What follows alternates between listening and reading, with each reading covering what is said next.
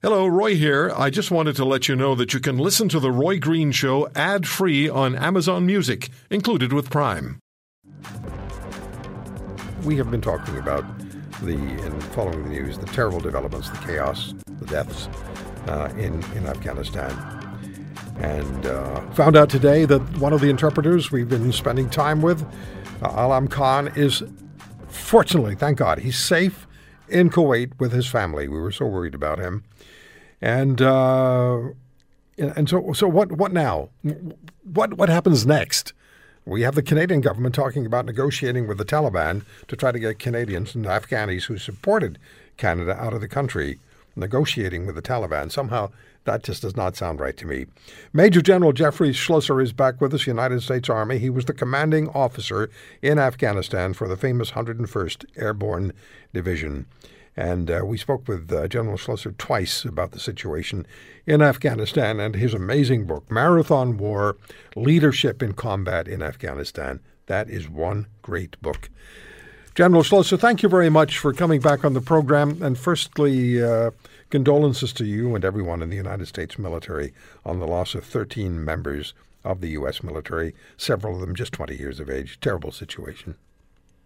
Yeah, Roy, um, thanks for the condolences. You know, uh, as you mentioned before, I mean, obviously, I, you know, from an American perspective, those servicemen and women uh, were absolutely, you know, central to our heart. But, know, this was a broader horrific attack that killed about 170 Afghans at the latest amount. And it kind of showed the brutality that uh, exists in the country right now with this uh, face-off between the Taliban and the Islamic uh, State and I think it portends a pretty dim future for the next several years as well. When when we first talked, uh, and we've been we've been talking to um, interpreters uh, in Afghanistan and from Afghanistan and Afghanis for some time on this program, and they are those people have just suffered so much, and and having to deal with the Taliban back again now is horrific for them. But you said to, during our first conversation that one of your concerns was that we this was going to be Back to the Future. We were going to revisit where we were three uh, pre 9/11. Do you still feel that way? That the potential exists for terrorism to or terrorist organizations to take a real foothold in Afghanistan and for the world to return to pre 9/11 realities? I do, Roy. I wish I was wrong, um, but I unfortunately I, I just do not believe I am wrong. I think you can see, just as I just mentioned, you started to see some of this play out ISIS is, uh, you know, was a relatively new uh, player on the battlefield that was not in that area prior to 9/11. Clearly, Al Qaeda was, as long as, as well as a number of other terrorist groups, uh, the IMU, the Islamic uh, Movement of Uzbekistan, et cetera. You're also seeing some of the uh, militia leaders now uh, come back together again and hold out and say, you know, we're not going to put up with this. Right now, they're trying to negotiate a little bit with the Taliban, which I think is really, really challenging to do. You know, I, I'm not a big believer in the Taliban's uh, veracity. I wouldn't believe anything that they said that they were going to do. Uh, big mistake on part of our American government uh, back two years ago. But anyway, what I'll say is what we're seeing the face of this just beginning to come out. And I do believe you'll see Al Qaeda training camps uh, in the near future. And of course, they are going to be aiming not for the Taliban's government in Afghanistan. They're going to be aiming outside the country, both in Europe as well as uh, North America. Uh, you also said Afghanistan is going to be a failed state and that the Afghan army will not maintain control and the Kabul government will fall. You said that to us in our first conversation, and it did. It happened quickly, far more quickly than many predicted, including President Biden. Was there an issue, uh, and your book, uh, General Schloesser Marathon War Leadership in Combat in Afghanistan, was there a lack of leadership outside combat in Afghanistan in the United States, maybe? Well, there's clearly a lack of leadership. I think you know all of us own this, and I mean I include myself. I mean you know people decry uh, you know nation building or getting larger forces in, and you know I I am one that actually advised uh, both President Bush and then President Obama that we were not going to win this war anywhere near in the kind of speed that uh, our citizens were going to allow us to do, and and and then therefore said well you know, where you can either add more resources or we're not going to, this, this is not going to be one. I, you know, I was thinking more in the way of a stalemate. I was not thinking of a unilateral withdrawal that would cause all of our allies to pull out.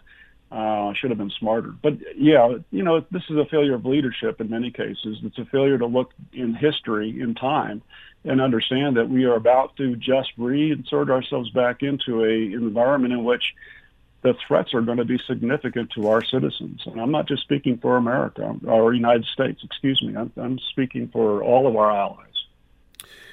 You've also said it's all about the children of Afghanistan. Well, you know, it breaks my heart. You know, if you if you just think about it, um, you know, our countries all came together. You know, 24 allies came together, and we did so to get rid of Al Qaeda, and then we had to get rid of the Taliban.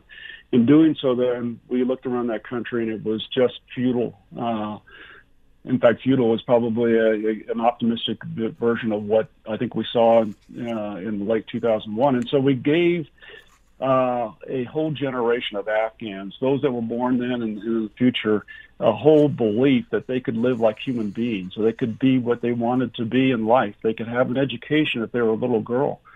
Um, and you're seeing that now. You know, many of them are voting with their feet and leaving the country. Some will not be able to, and it's true, really tragic to see that happen. Uh, you know, uh, the Taliban are not going to have a benevolent society. They're not going to be as liberal as they're trying to portray in the uh, Kabul press, or not press, but to as they speak in, uh, to uh, the few remaining media that can actually uh, stay in Kabul.